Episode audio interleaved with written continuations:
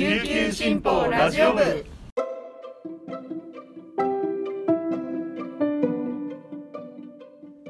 おはようございます。沖縄から届ける声の長官琉球新報ラジオ部です。2021年10月5日火曜日本日のパーソナリティはデジタル推進局デジタル編集グループの大城典子が担当します。今日の那覇の予報は晴れ時々曇り最低気温26度最高気温31度となっています。え昨日は岸田新内閣が発足して、え選挙が19日公示31日投開票と決まりえ編集局内もすごくバタバタしていました。そして今日は琉球新報ラジオ部にメッセージが届いているので紹介したいと思います。ペンネームカップ一番星さんからいただきました。琉球新報ラジオ部の皆さんおはようございます。少し前に放送された車エビの自動販売機についての記者解説を聞いてるうちに子供時代の思い出が蘇ったので投稿したいと思います。以前波の上にあったレジャープール毎年夏になると自分たち家族は泳ぎに行っていました。そこで食べたカップラーメンの自販機が忘れられません。父や兄がカレーライスを食べている横で自分だけかたくなに毎回自販機のカップラーメンばかり食べていました。それが当たり前のような自分は絶対に食べないといけないようなそんな思いで食べていました。笑い。今でもそのメーカーのカップラーメンを食べると家族で遊びに行ったプールのことを思い出します。カップ一番星さんメッセージありがとうございます、えー私もカップラーメンの自販機好きでした。私の場合は、えっと、ボーリング場のカップラーメンの自販機の思い出ですがクーラーがガンガン効いた中で食べるカップラーメンがなぜかとっても美味しかったのを覚えています。お聞きの皆さんもぜひお気軽にメッセージお寄せいただけると嬉しいです。メールまたはツイッターでハッシュタグ琉球新報ラジオ部とつけてお送りいただければと思います。よろしくお願いします。それでは本日のピックアップニュースをお届けします。まず最初のニュースです。沖縄県は4日新型コロナウイルス患者6人の死亡と20代から60代までの9人の感染を新たに確認しました。感染者数が1桁となるのは3月8日の7人以来となります。1週間の人口10万人あたりの感染者数は23.1人。4日の10万人あたりの入院者数は8.8人で県が今月以降も継続している独自の制限措置の解除目安を初めて下回りました。県は独自の制限措置の解除目安として1週間合計の感染者数が10万人あたり25人未満を維持すること10万人あたりの入院者数が10人未満を維持することの2つを掲げています。18日に感染状況を検証し解除できるかどうかを判断します。次のニュースです。県内9つの酒造所の約50銘柄を取り扱う琉球沖縄泡盛カクテルバーレストランあわあわがこのほど世界トップレベルのカクテルバーが集まる香港の双方地区にオープンしました。随泉酒造や中高酒造宮の花などの泡盛を取り扱っているほかもずくを使った天ぷらやタコライスなどオリジナルの沖縄料理も提供しています。7月下旬の開業以来毎日ほぼ満席でにぎわっており香港の他の地域への出店も打診されているといいます。次のニュースです。沖縄県は4日県庁宛に差出人不明の現金50万円の寄付があったと発表しました。5月に新型コロナウイルスの緊急事態宣言地域に適用された後に発送されたとみられることから県はコロナ対策に活用するといいます。6月21日に大阪消印の白い封筒が県庁に届き展示で個別郵便番号と沖縄県庁音中と書かれているほかは何も記載がなく中に50万円が入っていました。沖縄県は差出人の意向が不明なため那覇署に拾得物として届け出ましたが3ヶ月間持ち主が現れなかったため所有権が県に移りました。差出人不明で展示を用いた封筒に現金50万円を入れた寄付金の例は6月から7月にかけて北海道と静岡県にも届いておりいずれも消印は大阪だったということです。沖縄県は送り主は同じ人ではないかと見ています。以上本日のピックアップニュースでした。今日紹介した記事の詳しい内容は琉球新報のウェブサイト琉球新報デジタルからもご覧いただけますのでぜひアクセスしてみてください。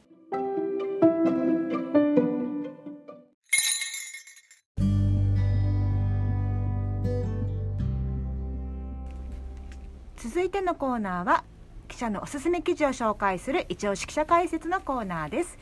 えー本日のパーソナリティはデジタル編集グループの玉木恵理子が担当します。そして今日の解説部員は、えー設計グループのえー沖田優吾記者です。沖田さん今日もよろしくお願いします、はいよろしくお願いします。はい、今日あの沖田さんにあのお話を聞きたいのは皆さん大好きなコンビニのお話です。はい、全国のファミリーマートで、えースパム結び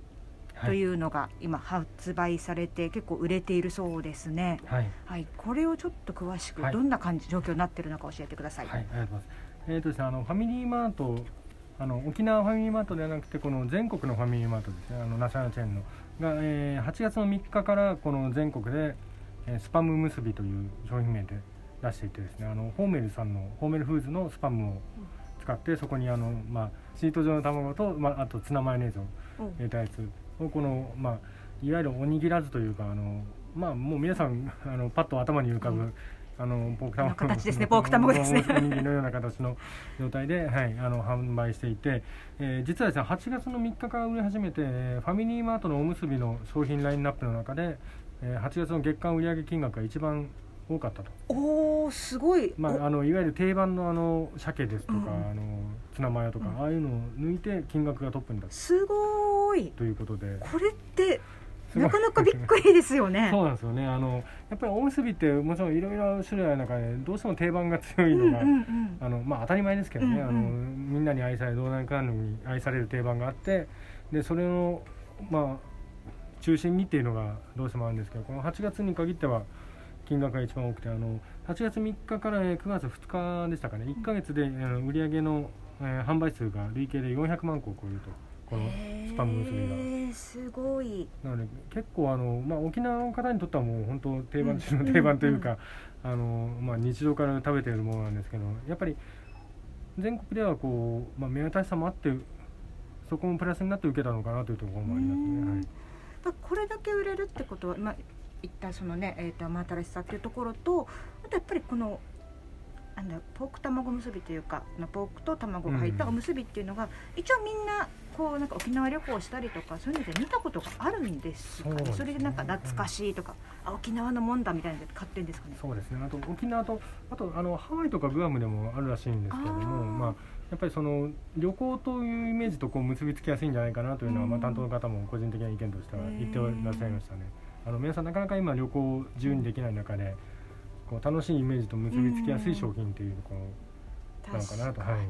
確かに。結構ねあの食べ応えもありますしそうですねねボリュームが。お腹いっぱいになりますよそうなね。んですよ。ね。あのこの担当の方によると、えーいわゆるこの購入比率、えー女性客が40%ということで、はい。意外ですね。他のおむすびに比べて2%弱高いらしくてね、女性が。はい、えー、なんかカロリーも高そうだからなんか、なんでですかねと話をしたんですけれども、まあ一つにはさっきおっしゃったように食べ応えがあって、うんうん。でこれ一つプラスサラダとかであのランチを完結させることが、うんうんまあ僕からするとちょっと大変なと正直 思ったんですけど。思ったんですけどまあなるほどと。で、うん。そそれさらに、まあ、価格がちょっとあの他のおむすびより少し高いんですけどまあ、税込み248円なんですが、そうまあそれでもこの1個にプラスでそのサラダってうんいったらまあワンコインで済むぐらい、うん。おお手がお手頃感とそのボリューム感うんみたいのもあって受けてるんじゃないかという話。なんか我らがね ポ卵がなんか一気に全国区という感じなんですが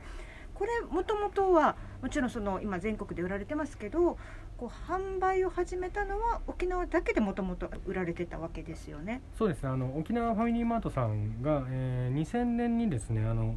宮古島に進出した際にあの宮古島内限定でのメニューとしてあの、えーいわゆるポーク卵おむすびという名前でこう発売されてて、うん。でその後沖縄ファミマさんが、えー2007年にに県内全域で販売し販売を開始そうなんです。ね、はい県内全域2007年な7んです年ですねね。14年前ですかだからそこまで昔ではないんですけれどそもうなんですね。なんかもう本当すっごい昔からある感じが するぐらい定番ですよね。そうですね。へー。で今あのまあ、えー沖縄ファミマさんツナマヨ以外にもチキナーとかいろいろうんうん。あの味があってですね、まあ、主力商品としてもう根付いていると。なん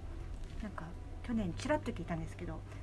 この宮古島で売り始めたのは今の社長の野崎さんだと 本人おっしゃってましたけど。21年前2000年に進出そうですそうです。あやっぱり新しく進出するときにやっぱ何、ね、地域に入っていくために何が必要かみたいなうん。目玉が何かみたいなところでいろいろあのなこう壁を乗り越えて作ったという話をしてました。沖縄フランスさん結構あの、まあ、天ぷらもそうですしあのローカライズの商品、うんあとは青森コーヒーとかもそうですよねあれね。も売ってらっしゃいますし結構このローカライズ商品みたいなところをやっぱり力入れてるのが強いです。なんでこんなに次々に生み出せるんでしょうか。面白いですね昔担当の方に聞いた時はやっぱりその結構県出身のスタッフさんでこの、まあ、沖縄っていうのがやっぱりもう本当に独特な文化圏もあって、あのまあ、コロナ前は観光客の方もいらっしゃってましたし県民にも観光客にも愛される、まあ、もちろんその中で県民寄りに作るのがやっぱりコツみたいな話を聞いたことがありますね。そうですね。確かにこの、ね、どういう、まあ、コンビニの業界に限らずどのメーカーさんも沖縄独特の市場があるって言いますもんね。食文化は本当に独特なので ね。沖田さん特にね県外出身だから。もともと私もあのなのでポーク自体はあんまりその正直食べる文化がなかったのああ、今ポークって聞いたらいわゆる豚肉をで思そうですそうですあい浮かべる。の本当生の精肉店の豚肉を思い浮かべたんですけど。もうまあ今じゃもう完全にあの缶がうんうん。出てきますけど、だから最初はあのキリキリ巻いて開けるとかを分からなくて どうやって開けんねんこれ。みたいなのがとかもあってですね非常にあ大大好きです本当に。あの子供たちも好きですし、うんうん。カリカリ焼いて食べるのが好あ。きなんおお。もうまずすっかりうちなんちですね。ですね本当に。あー。やっぱりじゃあそういう独特の食文化で今言ったみたいに、そのやっぱこうマーケット自体が県民だけじゃなくてやっぱ観光客がこれだけ来るっていうところでのまあ商品の作り方売り方っていうところにやっぱ長けてる。そうですねやっぱりそうです、もちろんあの沖縄のファミマさんだけじゃなくていろんなところがやってるんですけれども、結構やっぱりそのヒットが多いなという印象がありますね、この。そうですね。やっぱりそうですね。あの地元の方が食べるから観光客の方も食べるみたいなあの観光地にある観光客向けの商品じゃなくて、うん。地元の人ローカルの人に愛されているものをやっぱり観光客の方も食べてみたいみたいなそういうところについてるんじゃないかなというそかうですね。確かにこのなんだろう観光客需要って言っても今言った2つって全然異なりますもんね、でも私たちも例えば旅行に行って何がやっぱり買いたいかって地元の人に愛されてるものをやっぱり食べてみたいってなりますうんね。もんね。ああなるほど。そういう意味では本当に今回のおむすびなんていうのは、あのまあ、まさに日常に密着した商品で、もうそれこそ中高生から大人おじいちゃんおばあちゃんまで食べるというね。確かに。そういう意味ではこうかなり受けがいいなという気がしますよね。愛されるというかすごいじゃあもうこの快挙にもう沖縄ファミマさんもすごい喜んでるんじゃないですか？全国で。そうですね。あのおっしゃってたのはやっぱりソウルフードが全国で愛されるようになって嬉しいみたいな。話をおーされていて。確かになというのに、じゃあまたこれ今後も沖縄初のうん。こうね商品が全国にどんどん出ていく可能性は大ですね。そうですね。本当に。今度はどう発信していくかがやっぱりうん。そこにかかってくるのかなという気がします次何来ますか。次そうですね。次来てほしいものいくつかありますけど、僕はあの平屋地が何時でも食べられるといいなと思ったりはするんですけど沖縄料理店では出てくるんですけどね、うんうんうんあ平屋じゃなかなか食べられないんですね。あれ平屋地とかそうめんチャンプルーがコンビニに普通に置いてあるのも沖縄独特だと思います多分。焼きそばとかと並んであのそうめんチャンプル。お好み焼きと並んで平屋地みたいなああなるほど。じゃあ次は。普通に食べられるといいなと思います しっかり食事ですね。ああ面白いですね。ファミマを中心としてやっぱ沖縄のコンビニってなんかあのすごいコンビニだけじゃないんですけどどんな業界もねこうライバルがいるからこそうんきっと切磋琢磨してて、ね私も前にコンビニ取材した時にローソン沖縄さんもセブンイレブンさんもやっぱファミマさんがいるから自分たちやっぱりあそこを目指せって頑張れるっていうことを言ってましたね。なのでねこうどんどんいい商品が出ていく出てくるでしょうね。そうですね 期待してます期待したいですね。はい。今日は、えー、JK グループの秋田記者に、えーと、スパム結びについて、えーお話を伺いました。秋田さんありがとうございました。はいありがとうございます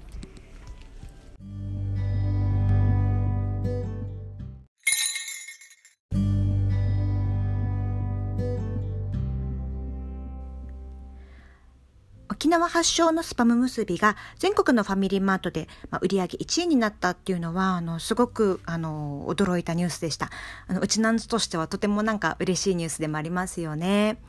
で今日は、まあ、この他にもあのコンビニの話いろいろしたんですけれども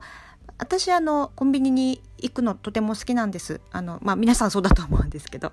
でもちろんあの、ね、毎週毎週出るあの新商品も楽しみなんですけど、まあ、コンビニに行って何が楽しみかっていうとコンビニの、えーと、品揃えとかこうを見ていると社会の変化が見えてくるなと思ってます。コンビニって、まあ、コンビニエンスの名前通りあの人々のニーズこの便利便利を求める人々のニーズに、まあ、応える店舗作りとか商品展開をしているのであのコンビニを見てると今世の中が何を求めているのか沖縄の人たちが何を求めているのかっていうのが分かるような気がするんですよね。なので買い物だけじゃなくってあのそこら辺も探るために定期的にコンビニには行きます。沖縄は、あの、2年前に、まあ、セブンイレブンさんが進出してきて、今ね、あの、もう出店競争が激しく激化してきています。それぞれのね、まあ、お店がそれぞれの戦略で、あの、いろんな、こう、展開をしているので、まあ、そこら辺も各店を見ながら、あの、あ、こんなこと考えてるんだろうなと想像しながら、あの、店を見るのもとっても楽しいです。はい。えー、それでは今日も一日頑張っていきましょう。いってらっしゃい。